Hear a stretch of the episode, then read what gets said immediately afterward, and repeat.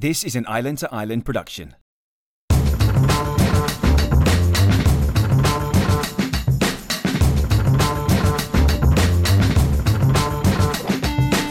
I'm Ollie Walker, and welcome to Ironcast, the show that brings you discussions with craftsmen, celebrities, denim heads, retailers, members of the internal and extended Ironheart family, and, well, some people we just plain like. In episode 4 of season 2, we'll be talking to collaboration partner and retailer Jason Pecarich from Division Road. We talk about collaborations, moving from Seattle to Central Virginia, and the renaissance of wool. I coined that phrase. This is an Island to Island production, hosted and edited by me, Ollie Walker. You're listening to Ironcast. You're listening to Ironcast. You're listening to Ironcast, and I'm listening to Ironcast on horseback. Ihr hört Ironcast, den Podcast von Ironheart. Reporting from the West Coast, you're listening to Ironcast. Evam Adrisara Vachanam Shrutavyam. You're listening to Ironcast, motherfucker.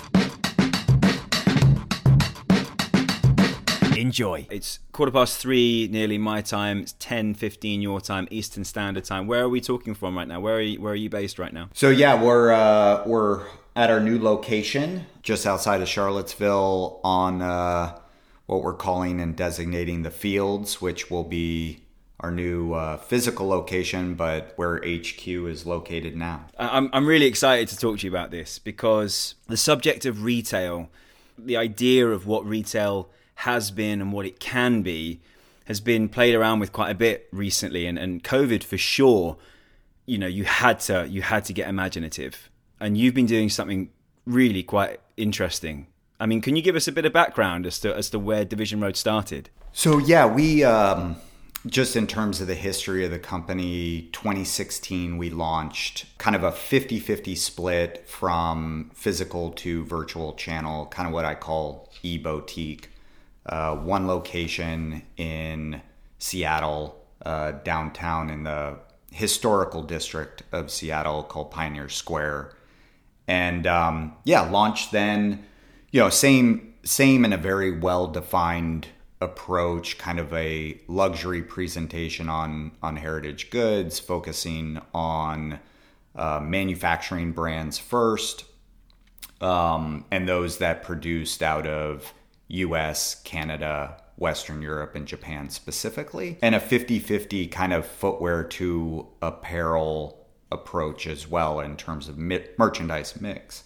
Um, and so, you know, well defined, you know, brand and um, position in the, the marketplace. And collaborations were always like a big piece of what we launched with, um, as well as where we wanted to go as as a company and as a retailer. Um, so you know, like our first launch event uh, and opening was with what we do every year, which are these capsule collections, kind of a cross collaboration project of, designed around a, a certain theme, so to speak. And we really launched with that just to kind of set a precedent for you know what we were about as a company and you know did did well grew year upon year um, e- equal growth in both both channels. Um, so you know everything kind of scaled from the physical to the online uh, and we put you know equal amount of resources and focus on on both of those things which is you know always a difficult proposition um, wanting wanting to have you know the look and feel match and the presentation and customer service whether somebody came into the store or emailed or called uh, division road to to receive you know the best we could. Always trying to be an informational resource as well um, and a bridge from production or the brand to the customer um, whether it be footwear or denim or knitwear outerwear whatever whatever it was we always wanted to have a high level of, of expertise that we were trying to funnel through to the customer whether that be uh, through conversations um, emails or through our content which is has always been a big piece of that presentation as well and then you know i think you know from when when we launched, you know, we launched into a pretty saturated uh, quote unquote heritage marketplace. There were a lot of lot of boutiques kind of doing what you know the same model and and then you know bigger players getting into the space, um, you know like the Mr. Porters and uh, things like that. I mean, talking about Mr. Porter and people like that, you know, and clothing and whatever else, were you concerned by the uh, by the moves that those guys were making? You know, e-commerce is not new, and you know the transition of retail from physical to you know acquisition online. A lot of people called that like retail apocalypse um, and things like that in 2018, 2019, and that you know that was kind of the I think the larger populace and and um, especially financial markets like okay retail's changing. And, and that, that was but this has been going on for a long time. But it, it definitely begged the question for you know us as a company of of thinking about like how do we grow? Is that multiple doors? Is that like a different uh, channel? Um, and i think a lot of industry professionals have been questioning like you know is it multi-channel? Is it omni-channel? Is there you know is there an other um, type of channel that that can you know allow the business to grow and scale to whatever it, it, it should? And so um, definitely thinking about all of those things and and what the future is for division road at at that time and then covid pandemic um, and uh, and shutdowns, right? And you know, in Seattle, we were, I guess, fortunate to, you know, uh, we're we're tech based city, um, and having Amazon dominate essentially uh, tech tech infrastructure more than than on the quote unquote creative side. But we had you know Amazon um, that employs I don't know 50, 60, 70,000 people in, in Seattle and um, and then sub offices of Google and Facebook and and they emptied out their offices like in February, right? And um, and a month plus before you know Washington State's or Seattle's like shutdown mandates, you know, we got kind of a taste of what was going to happen, at least from a work lifestyle um, you know the tech infrastructure that was there that everybody else would be leaning on and and saw these companies like rapidly setting up VPNs and um, having people remote work uh, and and doing so in a in a semi effective manner. And so we kind of saw that you know the physical business essentially ground to a halt in in mid to late February, and uh, and continued till the shutdowns. And we actually closed the store. I, I think two to three to four weeks prior to the mandates because it was, you know, it was quite clear uh, the physical store um, and kept operating online. But it was pretty clear that that was probably a safe thing to do with the mm-hmm. you know little or convoluted information we all had about this thing at that at that time and um, and no one was coming in anyway so um, you know the and figuring out what we were going to do. And I think through the entire pandemic, one of our mantras was, you know, like, let's do something once. So, um, like, let's not open and shut down again. Like, let's open when we think we can open and, and serve right. people in person. And, you know, that, that kind of translated. But I think the, um, I, in my prior careers and partly with Division Road or a lot with Division Road, you know, forecasting is is kind of something that you know I, I try to do and hope to do well, and and I think like you know putting on the whiteboard, uh, you know, what is not necessarily the pandemic uh, specifically. Um, obviously, that's a piece, but what does this look like in terms of changing work and lifestyle habits if you know remote work at least at an office level at least in tech um, and at least in our uh, you know physical business there in Seattle, like what does this spell for that piece of it, and you know what do, like how do we how do we manage going forward? So I think it kind of started there, and you know there are a lot of ideas floating in my head way before this about like how we expand, like I said, and so at that point we kind of just started like war planning is what i call it. And you know as a team we were doing what we call brainstorm sessions um, you know once like twice a month sitting around a table until well into late evening, early morning hours and just kind of like discussing this, reading industry reports, um, a lot of forecasting reports as a team, and sharing notes and kind of trying to define not a new concept at that point, but like, what is this spell? And that developed into, okay, like, can we change how we do retail? And then, you know, that just kind of led us down this path to where, you know, we're, we've made a lot of decisions and transitions over you know the last uh, year in particular but those have been in place for the last couple or you know moving along the line for the last couple. And uh, leads me to be sitting across the country on uh, on a 45 acre property with you know like multiple buildings that we're you know building out renovating and retrofitting for what will be the future of our physical side of the business which is more about experience than it is acquisition. And you know, So let me let me just clarify this. So you you were in Seattle for how many years? uh, let me see. Well, 2020. So you know, uh, personally or the business? The business, the vision. Uh, the business five years essentially. Like you know, yeah, 2015 to 2020, essentially. correct. Yeah. Well, we moved technically in 2021, so we kind of we opened the doors and actually like closed the doors about almost five years to date. Yeah. And in that kind of interim period, what was that looking like for you? Like, why did you go east side? Why did you go from Seattle to East Coast? Uh, you know, what, why did you pick where you've picked? Because I want to talk more about this 45 acre land that you've got, but how did it all come about? The, the initial discovery of this particular plot of land?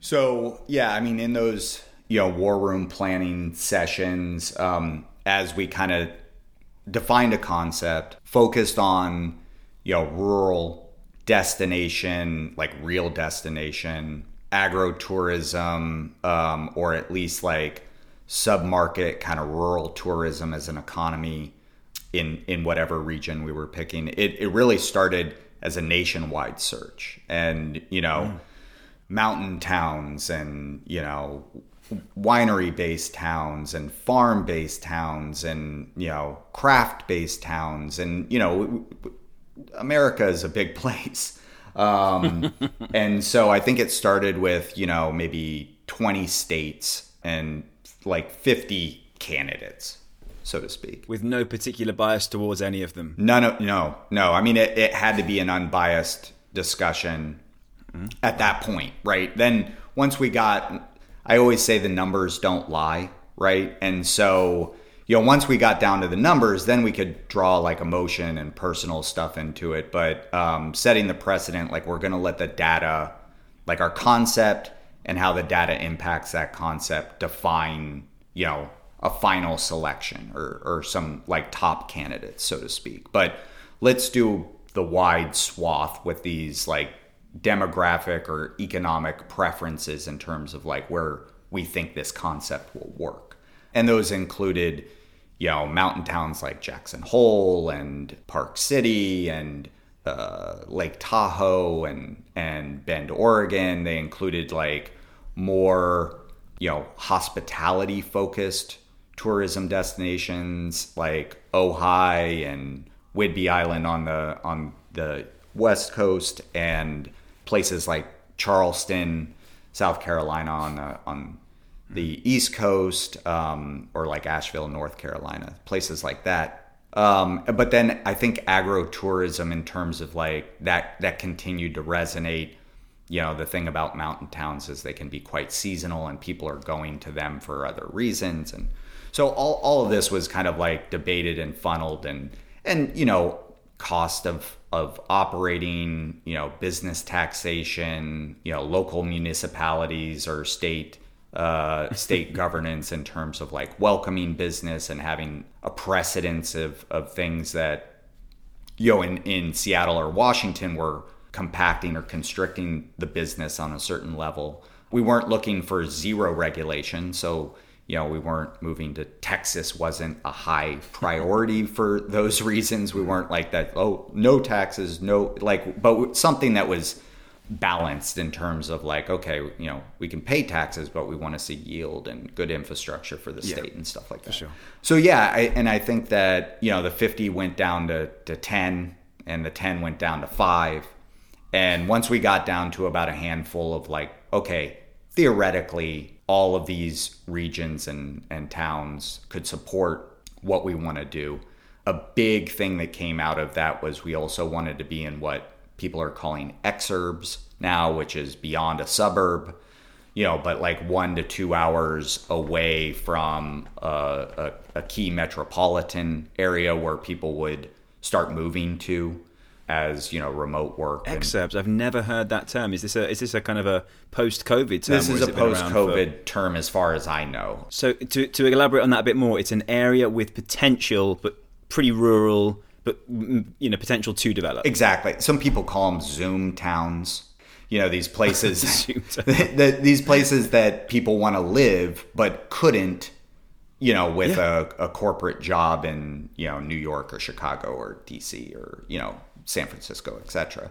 But that are you know accessible to those areas. So, I mean, I some of this stuff like i wake up and i read bloomberg and the wall street journal in the morning so like you know it's like that a lot of times that's where my head is at and that's i think where i see those but a lot of people call them zoom towns um, now and so that was a kind of a key contributor to the final candidates as well you know mixed demographic so college towns rated high um, not just like second home community kind of things um, and so, yeah, a lot, a lot of things like funneled down to these five. And then it was just kind of like, all right, let's, let's, let's investigate these. Let's like num- numerically, okay, this is number one, this is number two, this is number three. And like, let's just go down the list and do these pieces, these action pieces in terms of, of research. A big piece of that was like engaging, you know, chambers of commerce and business stakeholders in the community and saying, hey, this is what we're thinking of doing. You think it'll work? Will you welcome us? That was very revealing in in many of these uh, candidates. And then I think once we got down to the list, that's when we started evaluating as a team. Like, okay, is everybody like game to move to said places? And if not, you know, like let that steer part of of of the investigation at that point. I think the the top two candidates through that process really were Hudson Valley area in New hmm. York and hmm. Charlottesville. Um, hmm. A lot of the West Coast places we wanted to be what we wanted to do, it would be hard to in terms of affordability. Like we just didn't have what it would require. Like you know, we could afford a postage stamp, stamp in Napa, you know, and that there were other reasons that that may not be a good idea. But you know, those those things or remoteness uh, was a huge huge thing. I mean, the West Coast is big. You know, there's three four major cities on the entire coastline. And a lot of the places that we may want to put the business was just like too far from those city centers. And you know so there there are a lot of a lot of things of course. Hudson valley we got kind of got I, I don't know we got priced out pretty quick i think you know and and it it stayed on the board and stayed as a candidate you know just because we we knew it would would likely work there um, but that was a major and still is a major destination out of manhattan you know people leaving you know the city. And so it, you know it's just like okay the the the property prices just continued to skyrocket you know and and what we were looking at today is literally double of what we were looking at in maybe April or May of of 2020 people were slower to catch on to Charlottesville. Like now we're experiencing some of that increase in property value here. Now and you know one of the reasons we moved at a breakneck pace is just you know, we didn't want to be priced out of other markets where we, we kind of thought this would be happening. But then, I mean, Charlottesville area kind of became a clear winner through that process. I mean, from all the stakeholders, like minded businesses, even the county itself, there was engagement. And what we wanted to do here isn't isn't really being done. I mean, it's an out of the box concept, but they could see it, they could maybe work with it, and then other businesses that are you know also kind of growing out of this this uh, economy here that are like us but completely different, like wineries and craft distilleries and social clubs, etc., and and other kind you know hospitality organizations that you know focus on that kind of agro-tourism destination. Like all of these businesses were very engaging, very collaborative, and that was a huge value to us because you know we could come up with anything, but if the community and the business community and and you know the governance in a certain place didn't want us there or wouldn't work with us like then you know it doesn't doesn't matter how great our concept or action is right? So so yeah there uh, a lot of things but a very like clear path through this process led us here That's that's so interesting. I mean, so I'm, I'm hearing you talk about this. It sounds so incredibly well thought out. Who who is in who's being taken into consideration in this? Is it just you and your partner? Is there? I mean, aside from the business, I mean, because I'm thinking about the upheaval, about just going. Let's go to this new place. Let's just see if like you know what are the risks there. You don't like the place eventually. Like, how do you know if on a personal, emotional level you would get on with a place like that? Sure, and I think that that was you know there there's other factors outside of the business, and um, I've always had a firm commitment to our team, and you know in terms of ownership, it's just me, but everybody kind of acts as a partner, um, and we're a, we're we're a small small team, and we try to keep you know very efficient um, and and we're low on bandwidth but always stressing that efficiency. Um, but you know we all act as owners and i you know another piece of like the future retail was you know our our especially in heritage but you know there is a compression of wages that has been taking place in this in this business for a long time. And the affordability of that for you know a retail worker whether they be you know a, a designer or like a major market merchant or a retail director down to you know a sales associate is not it, it's not a lot of money like no one's going to get rich in this business who's actually doing the work sorry like it's just not going to happen um, it's an old industry. It's super mature. Even though we're using new technology and e-com and stuff like that, the the margins in this business, like in terms of profitability, are, are low. Um, and so, you know, a, a piece of this is like, you know, knowing the industry, we're always above standard in terms of compensation, um, but quality of life and what you know we can pay as an organization and you know even above the industry and what that yields in terms of pe- people being able to make this a profession and build a life. And that's very hard to do in a New York or a San Francisco or a Seattle you know? I mean like our our industry just can't afford that person really building a life this this way as a profession you know and and that goes to you know the the Nordstroms and the Bloomingdales and I mean I used to work as a consultant for those businesses. I know what Oh, they really? pay. Yeah, yeah. Right. And so, you know, that's a piece. So like well if we can uh, have the same model and pay the same amount but be in a place where that goes further Right.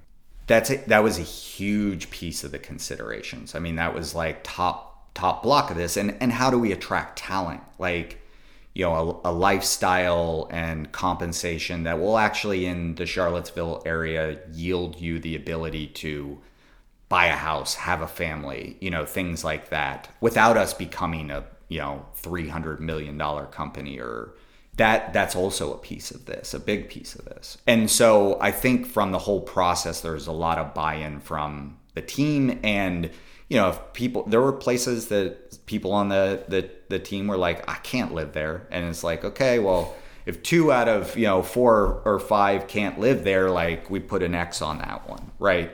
Wow. So, um, because you know, I was, I'm not doing this on my own, you know. So, um, you know, and I'm not.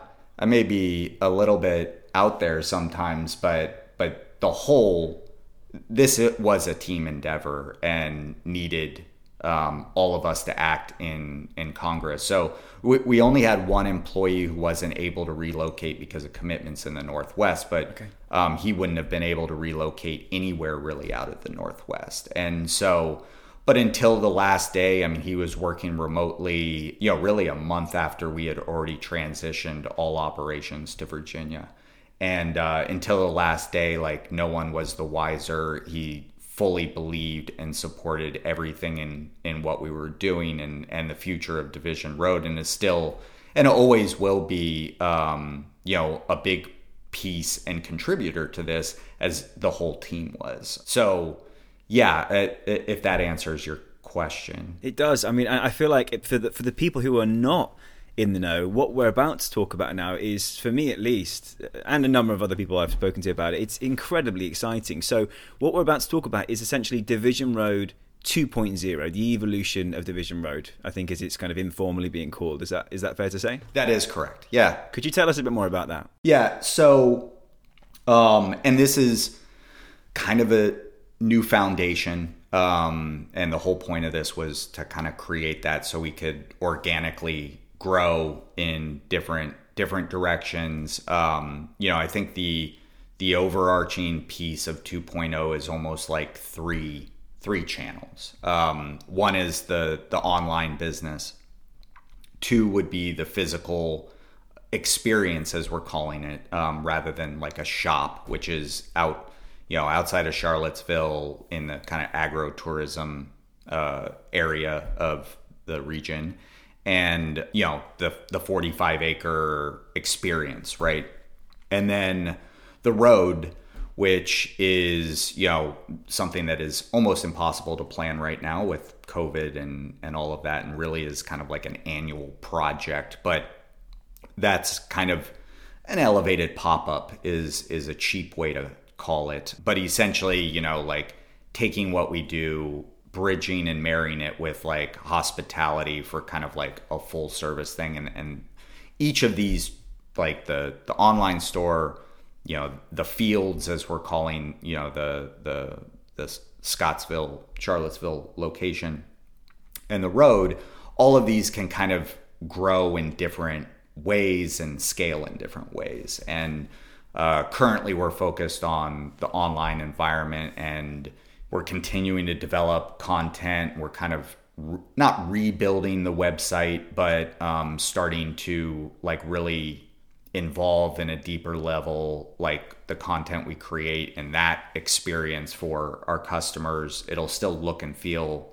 very similar to how it does now but really much more expansive in terms of what the experience is there and the the fields which is our physical location and so that's the focus right now with this kind of 2.0 almost tri-channel model. And yeah, I the in terms of like the physical experience like, you know, we we purchased this this 45 acre property. We're ret- retrofitting a pole barn here with, you know, the the back end operations, quote unquote, you know, really dialed and presentable photo studio and shipping and fulfillment and showroom. You know, that'll be kind of everything will be customer facing. So, um, you know, if a if customer comes and they they can walk through the studio first, they can walk through the shipping. Oh, this is where my orders come from, and everything will be kind of like Division Road aesthetic and presentable and and and really designed by us um, for that experience. And then the land aspect is um, you know key uh, to this experience as well, and was obviously a, a, big driver in in the property that that we ended up purchasing. Um, but you know we'll have hiking trails and um, doing you know some light agricultural stuff that relates to the brand and and how we uh, may grow and and a lot of like just abilities for customers to convene with either other customers or team and like less about quote unquote shopping and more just about like complete immersion into you know Division Road and allowing us to get into other categories that that relate to this location like furnishings um, is a is a big piece of what we're you know working with and and we'll be presenting um, you know some art curation things like that Specific to the shop or things that you will actually be selling? things that we'll actually be selling or at least uh, partnerships that we will be be working with on presentation and you know hey if you're interested in this like you know here's here's the lead of roger and chris which is a, uh, uh direct to consumer all made in america furniture company. Um, we're working with some artisans in the area for you know we've got a lot of forest and you know a lot of it's old growth forest and we're really trying to preserve that forest and that also does require in a very like strategic way taking down some trees that are aged and stressed um, to give space and nutrients to those that are currently growing or thriving.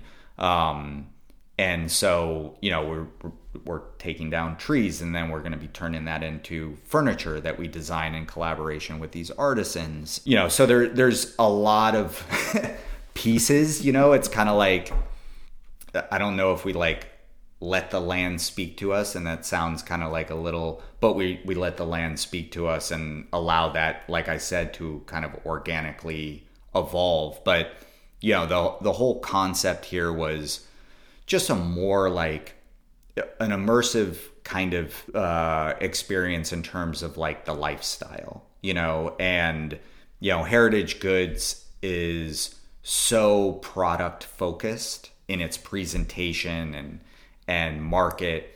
It's it's very limiting where you know we all like these goods because it affords a certain lifestyle in a certain way, right? It affords the ability to like go work on your bike or go work on the workshop or go take a hike and then immediately go into a meeting or you know go into work and and we felt like all of this really relates to that lifestyle right? That we're you know which is the reason we're kind of interested in this stuff is it's it's hard wearing but it's presentable and it's stylish and and all of that and it, at a quality level that just really doesn't exist outside of this sphere.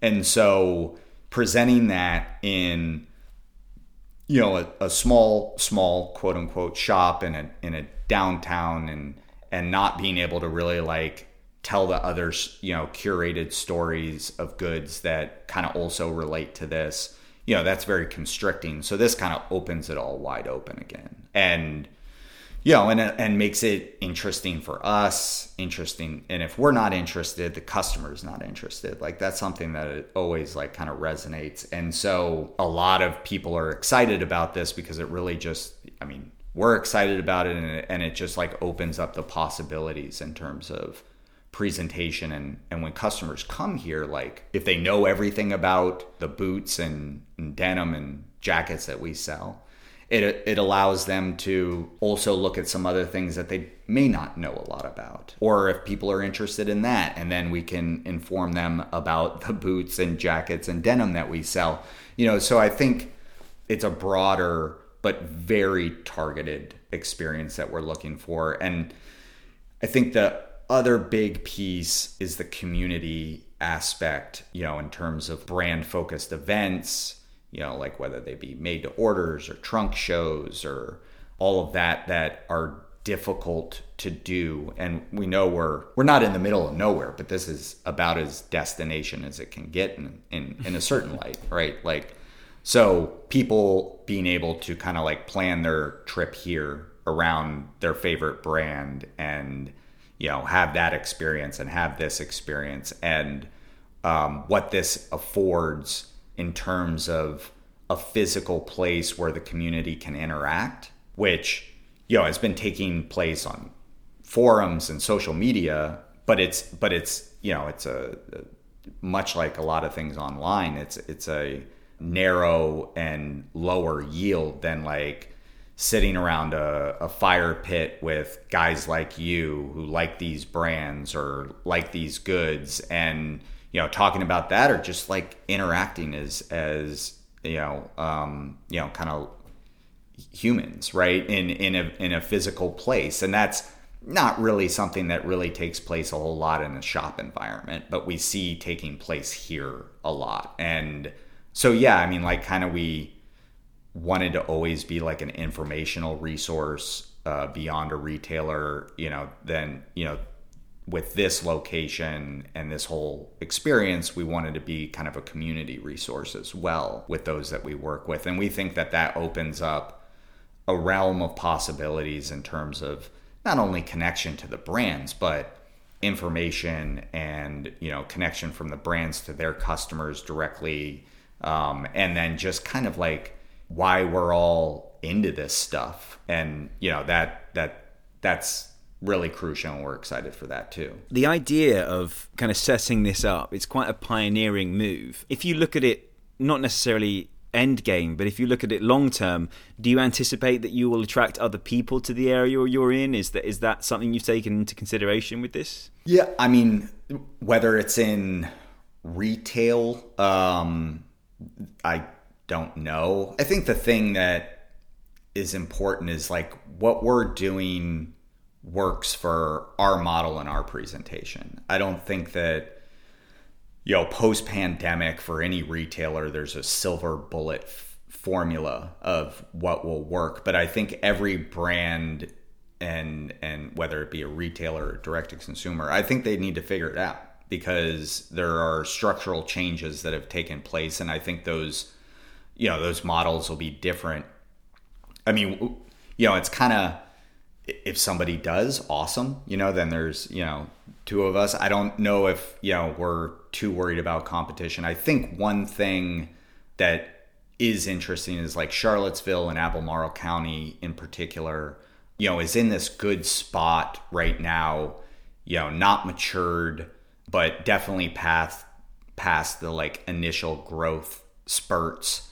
And I think that's also why a lot of like businesses uh, saw us as being able to be a piece of that fabric that's going on here economically in, ter- in terms of tourism and why people are coming and stuff like that.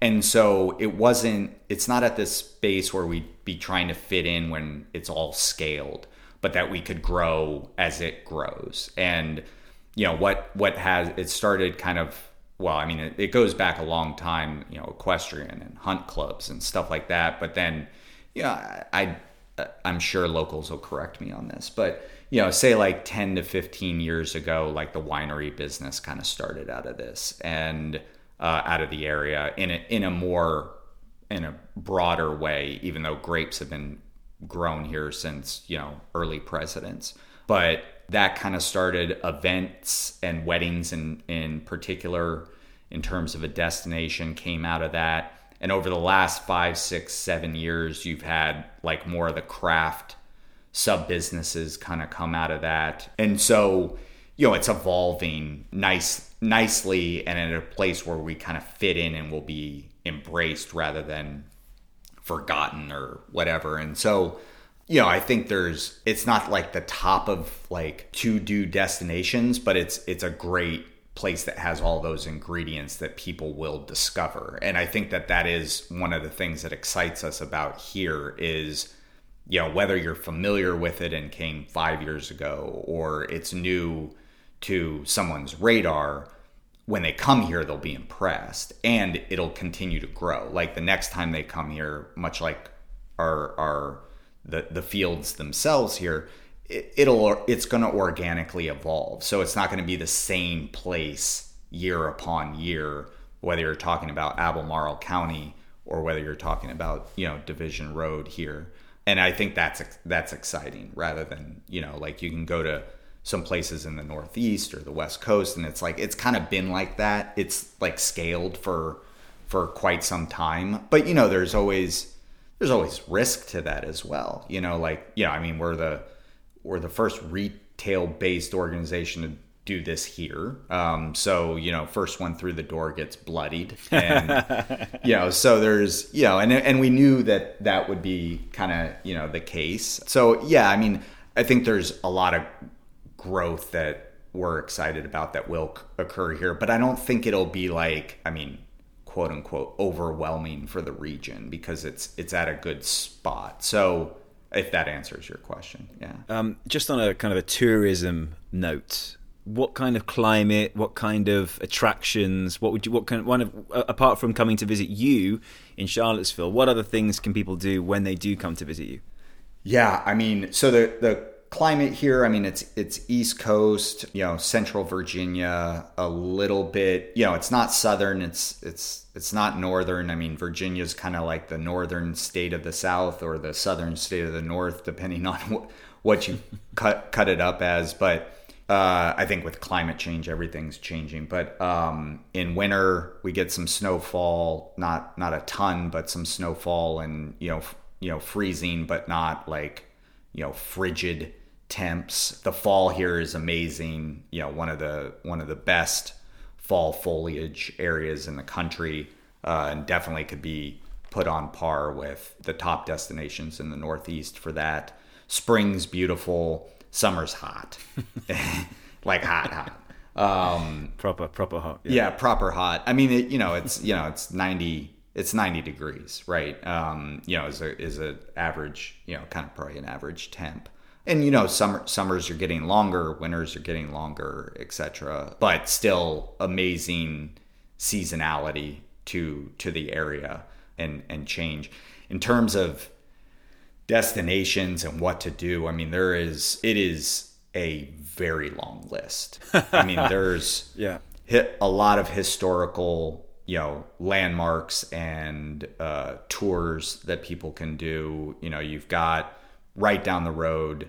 You've got um, and literally down our road. Uh, you've got Monticello, which is Jefferson's, you know, estate and home, and you've got the Monroe Highlands. You also James Monroe Highlands. You have Montpelier, uh, kind of a little bit more north, which is um, Madison's uh, estate and and property, um, and and other historical uh, landmarks and things in the area, and that's kind of always been here. You have the Monticello Wine Trail, which is uh, it's it's massive, but 40, 50 wineries, and some of those are you know more experience focused, and some have award winning wines. You know, and you know that has definitely been growing in the area. There's a lot of craft breweries in the area that have kind of sprung up over a number of years that are great destinations.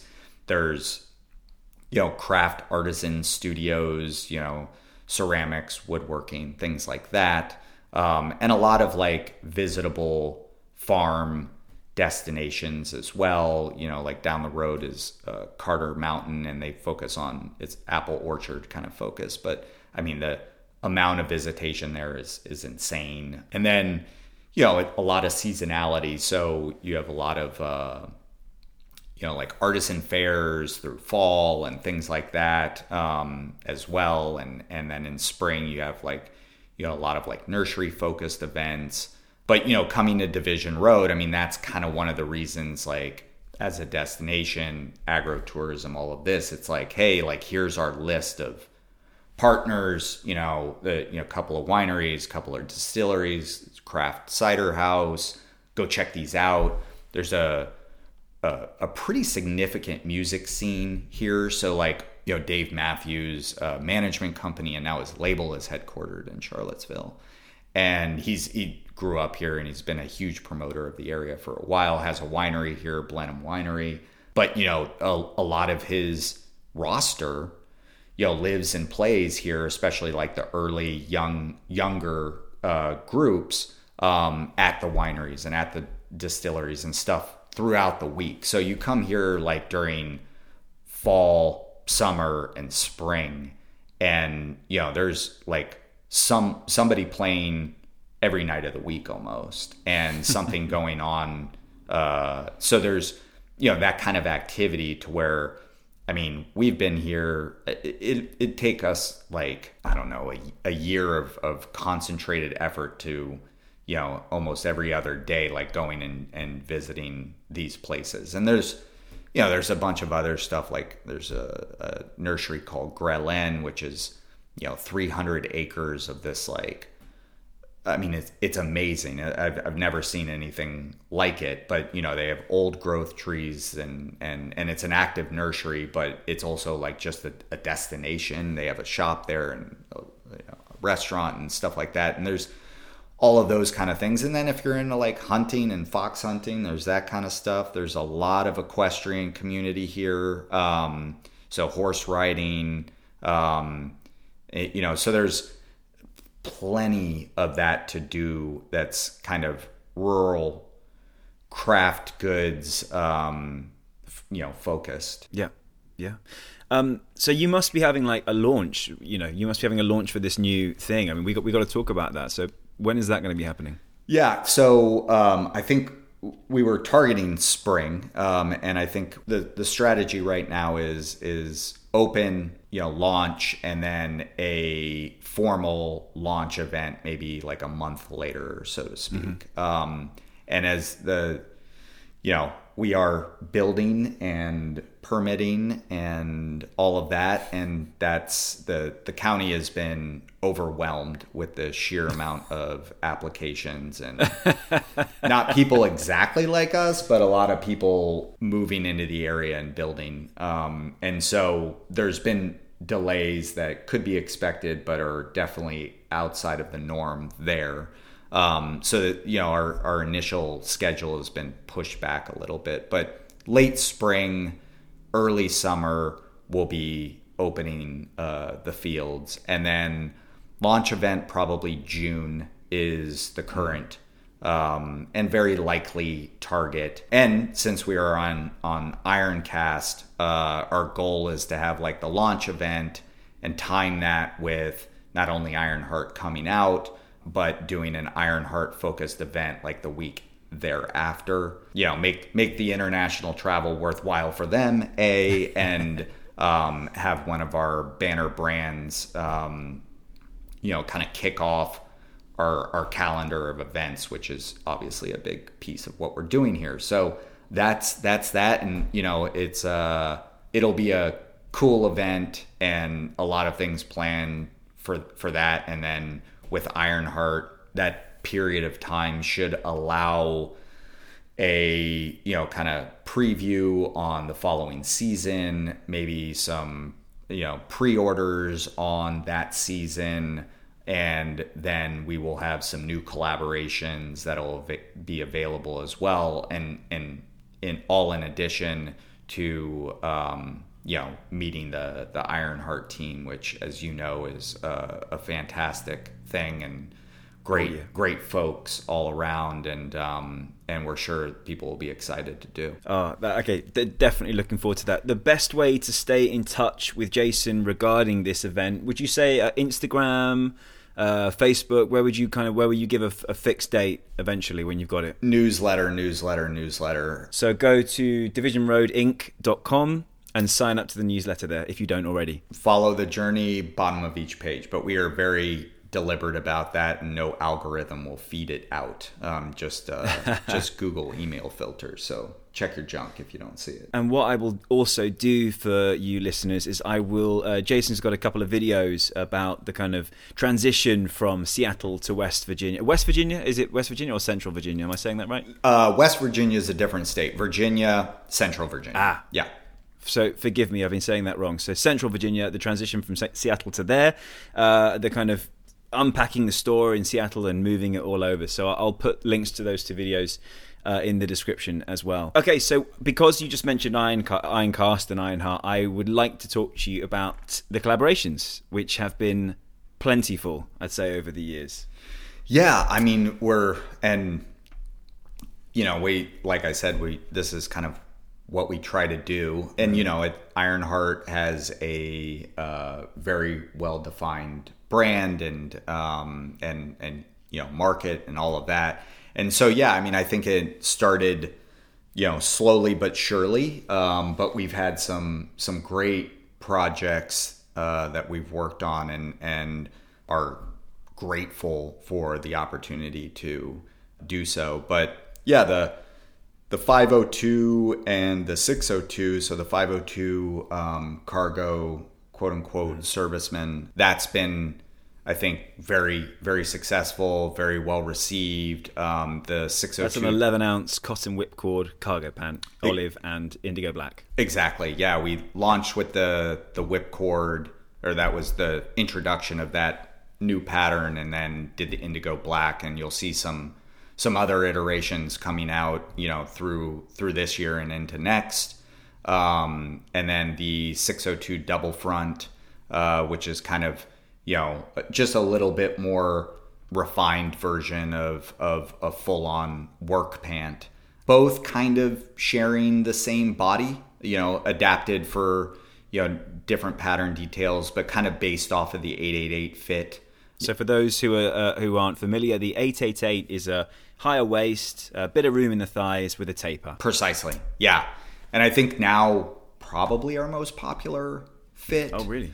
Yeah, and I, you know, I think even a, a, a guy that prefers slims can see that fit working out, and and then adapted to a trouser, um, you know, makes makes a lot of sense. So, right, yeah, th- those have been fantastic. We just not too long ago released and Ironheart released the uh, four three four Fox Brothers CPOs. Yeah. Okay. So tell me about that collaboration. How did that all come about? That's uh, you know, I think it came about like you know with with most of our vendors. I'm like, here's a list of things that I'm I'm thinking about. Um, and you know, I think you know it takes. I think it took a while to get the traction. You know, and I think also like production and working with wool and things like that. You know, yeah, brought it up you know maybe a year later Haraki was like yeah I want to I want to do something like this and and I think I've I've learned I think my first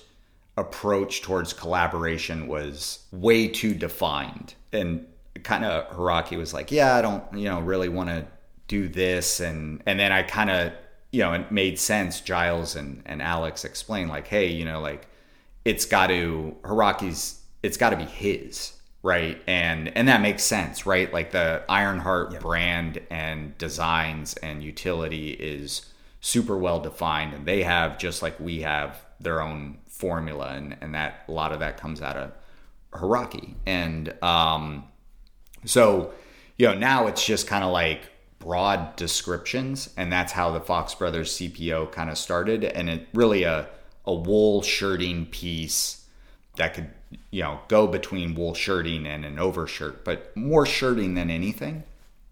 And based off of the the Fox Brothers 14 ounce West flannel, West of England flannel, which is a very special recipe to where it is non-irritating on body. Um, I mean, Fox Brothers, for those that don't know, is like the originator really of worsted wools, and you know they they're so it's hyper refined but outdoor appropriate woolens um, and and cloths, worsted cloths, and you know, so almost suiting grade for the outdoors is the best way to describe it. Would you say that when you say outdoor appropriate, would you say just because the way it's, I don't know if you'd say it's woven or the way it's put together would make it almost water resistant? Is that what you mean essentially by? Yeah, there's so much fiber packed in. So like the carding and worsting process, like simplistically, is you're refining the yarn and you're refining the cloth, and you can do that once in Fox Brothers' case, they do it like seven, eight times for each cloth. So, what, you know, basically, you're, as you're spinning the yarn, as you're looming the cloth, they're cutting at a, you know, like a hyper millimeter level the fibers and respinning and relooming and cutting the fibers and respinning and relooming. And so that allows the cloth to be, the fibers to be compacted so like you get a 14, you get a 20 ounce Fox Brothers, and it feels the weight uh, on body and just in general of like a normal wool 14 ounce. Like, right. So right. It, it just has a lot more packed into it, but then is also hyper flexible as well. So it drapes and and and um, doesn't have this immense and sometimes cumbersome structure to it.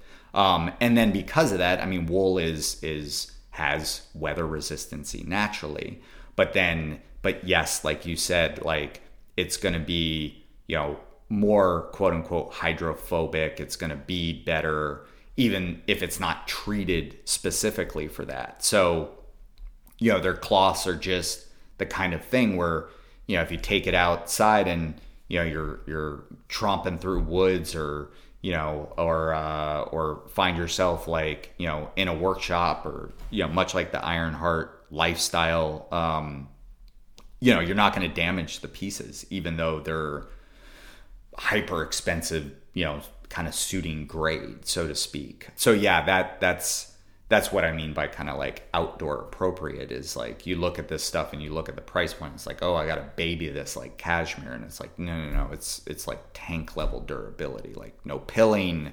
You know, you don't roll a, a lint brush over it and come up with half of the shirt kind of thing. You know, so it's all God forbid. it's already all compacted in there. So uh, amazing stuff. I'm, li- I'm liking this kind of resurgence of wool. It's nice to see it. You know, it, it, it is. It sort of was forgotten.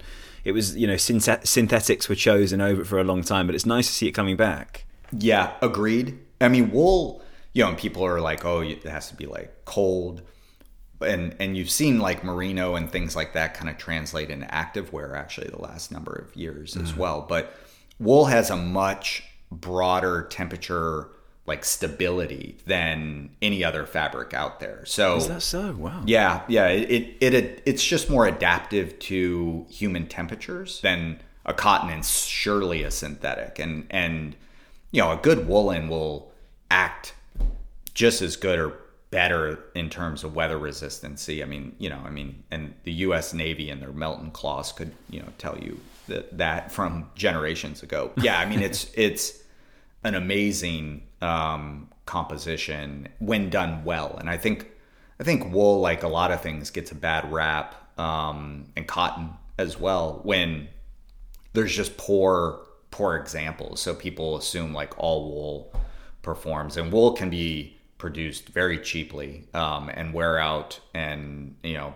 be crap quite easily. So you know it's just it's just all like anything else, like the quality of the raw fibers and and and then milling, looming um, that that make the big difference. But a high quality wool is is amazing in terms of temperature variation and and like non seasonality, and then of course utility. It's it's it's so for those listening, uh, the two pieces they they are labelled as a 14 ounce Fox Brothers wool uh, Piccadilly Houndstooth and Gun Club check flannel CPO shirt, and, and uh, the CPO essentially is a it's a squarer body with I think pockets in the front. I could probably get a bit more clarification from you on this, Jason, if I'm getting that on wrong. And it's a button down shirt. Yeah, yeah, it, it- yeah. It's kind of. Um, I mean, it's a, a military original, really naval original, kind of as the baseline of the design. But yeah, two two chest uh, patch, flap front, buttoned pockets. More of a shirting design versus an over shirting design. It has a very like identifiable collar as well, like a you know it's a not pronounced, but you know kind of a mid proportioned uh, point collar, you know button cuffs, but um, you know a casual military inspired piece. We kind of designed the pattern based off of the use of this specific cloth and you know Haraki did an amazing job. You know, we had a couple of samplings and stuff like that, but just an amazing job in refining the fit. Everybody who's gotten one has been astounded. Ironheart was super happy with the result. Um, I think they, you know, they reported to me that it was like certainly the best release from a sales perspective. But I- then, I mean, Jason, just to give you give you some insight here. Sorry to interrupt your your flow. Yeah. Um, but just to, the, the time of release of this episode will be March at some point, I believe, or, or February. Uh, forgive me, February. Right. So we're recording this first of February. Uh, happy first of February, by the way. And I'm looking at those two shirts on the website, and there is a size small left in the Gun Club check, and there is a triple XL in the uh, Piccadilly Houndstooth grey. yep. Um, so I'd say that's done a, that's done fairly well. So congratulations on at least on this portal, anyway. that's um that's a pretty successful run. Congratulations. Oh, thanks. Yeah, I mean, I don't. We weren't expecting it to be that kind of thing, and yeah, Ironheart. I just you know saw them in New York last week, and um, you know they they said it's really the best release they could remember. So yeah, and I think you know it's the the point of collaborations and stuff like this is you know to kind of see see how the market is is maybe not changing but things that you know is hard for a brand to justify within a line or some massive production but yeah i think this that cpo kind of opened our eyes um, in terms of you know familiarity from the customer base of ironheart with fox brothers wools um, and then just in terms of like oh okay like you said like woolens um, this is something that the customers is, is looking for. Um, and you know have not not a big piece of the um, ironheart methodology.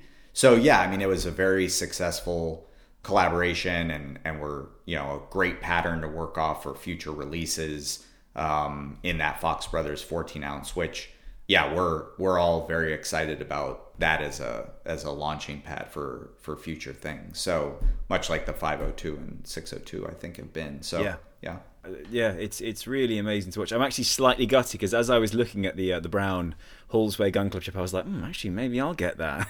yeah, no, no. Well, I no think dice. we split the run, and I think I took a few more than Ironheart, and they have a bigger cast, obviously, to their customer than than we do. Sure. But we may have one in your in your size, and uh, we can figure I'll, uh, that I'll, out. Yeah. um, I'll talk to you after the episode. Okay. sounds good. Yeah, I mean, I mean, but uh, it's it's one thing I'd like to talk to you about is obviously I've spoken to a few retailers. Um, shout out to Danny at Rivet and Hide in London, TJ at the shop Vancouver. Uh, there's a few other people I'm looking forward to meeting at some point. Maybe Kiya at Self Edge. Um, you know, a, a few a few other people. I, I'm always interested in talking to you guys. And one thing I will say from from from what I've seen uh, of, of Division Road is that you have a very clear aesthetic, and that's one thing I really appreciate about the very very you know uh, prominent retailers. And it's it's it's it's interesting that earlier you talked about Mr. Porter because I feel like it bridges the gap between heritage and Mr. Porter, if that's such a thing. I mean, would you say that? I mean, again, that's my subjective opinion. Would you say that's um, y- you know, how how have you been intentional about the aesthetic of the of the, of the uh, of the business? Yeah, for sure. And, you know, Danny with Rivet and Hide and Kiya, Self Edge, um, you know, Ironheart has a great, great roster um, of retailers and, you know, um, huge, huge respect. And I think, you know, we try to be distinct um, and have our own identity. And that was kind of formulated before, you know, before anything really. But yeah, I mean, that's, that's really what Division Road is, is a bridge between, you know, that very like traditional heritage goods, almost like, you know, vintage looking shop and you know something like a Mr. Porter that is more in like the designer luxury sphere at least you know with the bulk of their thing and then also in terms of content marrying those things so you know I think Kiya Kiya with Self Edge like you know one thing that's always his product descriptions um have always like taken me and that you know they're like three or four paragraphs long especially in the the first iteration of the website you know years a year you know a decade ago or whatever like um and so like that's you know like that's something that we do is like really like geek over this stuff in the product descriptions and and then also you know in terms of editorial like mr porter has one of the best like editorial programs um telling the story and things like that. And that's something you know that we've we we do and it is a big part of the brand. But you know this stuff isn't cheap. Um and you know and i i've always i always kind of like want to elevate the product. And we we actually like absorb a lot of those costs actually as an operation to to be able to offer even a fox brothers cpo ironheart. We're uh at it you know the 550 price point. That's that stuff the retail cloth is like $140 a yard you know so you know just in fabric cost to a consumer that that's like $280 um, in fabric cost. You know, so there's a huge amount of value in that, but also wanting to push that that stuff um, is always been something that I, I do and want to do and, and a big part of our position. But when you're selling, you know, five to seven hundred or eight hundred dollar boots, and when you're selling like stuff that's from five hundred to fifteen to three thousand dollars in terms of outerwear, in my view, there should be a approach and presentation to that that matches the price point. Um, and that's what we've always tried to do in terms of customer service, in terms of our fulfillment, terms of how we serve people, you know, quote unquote, physically or virtually, is have not a formal, but just a more refined presentation rather than like aggressively casual. Um, so, you know, there, there's a little bit of that, uh, or, or a big piece of that where, you know, we want to people to walk away spending whatever they spent, which at whatever level is still, you know, a, a, a price point. There's a lot of value in that price point, but it's still a, a fair amount of money and feel like they've been served at a level that matches that. You know, so when they open a package that, you know, could be $5,000 of goods from us, right? When they open that package, it should feel like it's personalized, but it should feel like it's you know not a bunch of stuff thrown in a in a you know soft sided bag, you know. Uh, so um, that is yeah. I mean, you kind of nailed it. We say luxury heritage, and it's kind of like not a joke, but um, yeah, I think it, it, it doesn't really resonate. But just really a luxury approach on heritage goods is what we kind of strive towards. And the new additions to uh, one thing I did notice recently is uh, you've you've you've recently added in um, a British shoemaker, which is uh, f- forgive me, I've, I've, actually they've completely lost my name. It's not uh, it's not Alden. It's oh uh, Crockett and Jones. Crockett and Jones, yeah. So what what what inspired that decision? Uh, well, yeah, and we've from our founding, we've been working with Tricker's, which is a you know huge love affair for us, um, and uh, Crockett and Jones has, was on like the original, you know, ideal brand list um, for us, and and there's been discussions over years with them. Obviously, collaborations is and in footwear, like pretty much 100% of our offerings have been exclusive or collaborations at some level, and that's always been a thing. And Crockett and Jones doesn't really do that. Um, so I think that you know a lot of the discussions kind of started and ended there for a couple of years, but I think if anybody can vouch uh, for this, when speaking about me at least, persistent is probably top of the list. Um, and you know they've you know they've transitioned a little, not transitioned, but you know uh, grown in not a like in a more casual way over the last couple of years, um, which is kind of like a formula that matches like what we do, which is like you know kind of refined casual wear, so to speak. And um, you know, so I think that there there became a marriage there where it's like okay, you know, like this is not something we do a lot of, but we're doing a little bit more of for like a very exclusive list of brands or sometimes retailers, um, etc.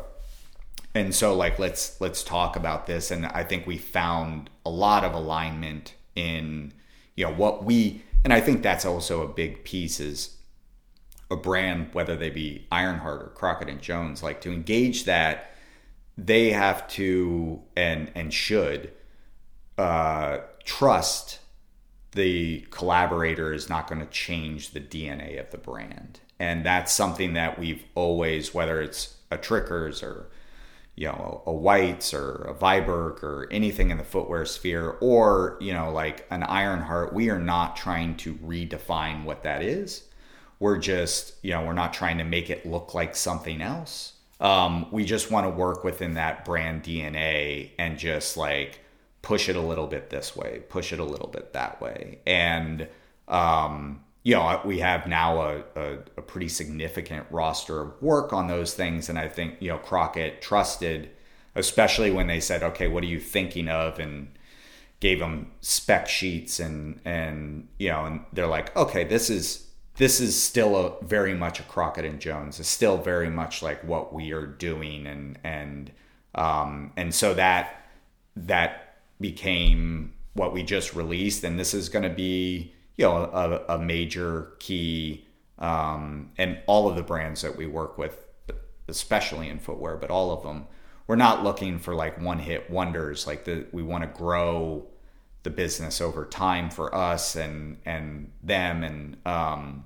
so you know this is a long-term relationship that we're very excited for because it's really the only um, collaboration Crockett and Jones in the marketplace um, wow, that way. That's huge, man. That's huge. Yeah. I mean, I I mean, not that it's I'm not a really an authority to to speak to this point, but it would seem to me like for them collaborating with people like yourself is is hugely important for their relevance moving forward.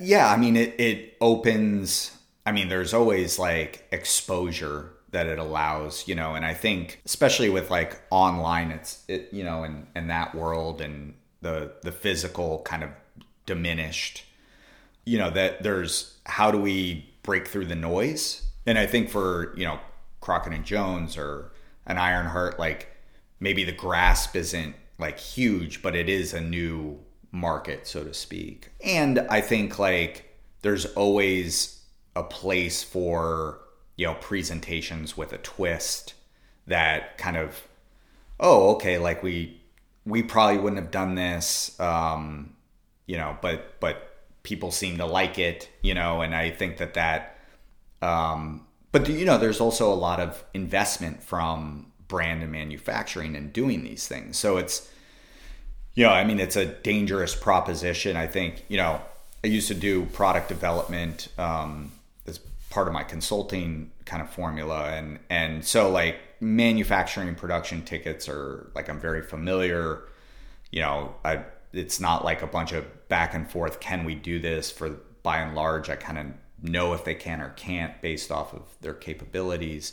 Um so I you know like I think not reinventing the wheel every single iteration is huge for them. Um and and then also yeah, yeah. I mean, it, I think you can do it too much. Uh, you're with too many um, lenses to where you kind of can lose your identity. Um, and as a brand, as a manufacturing brand, um, and then you know it can kind of dilute the thing. So there's there's I think everybody kind of has to navigate it specific, you know, specific to their brand, but for sure, I mean, the the big benefit is the customer has a, a, a subtly wireder offering, right? And you know, no one can do everything, um, and no one can think of everything. So I think you know the biggest thing is is if it's a lens that they trust, um, who understands the brand.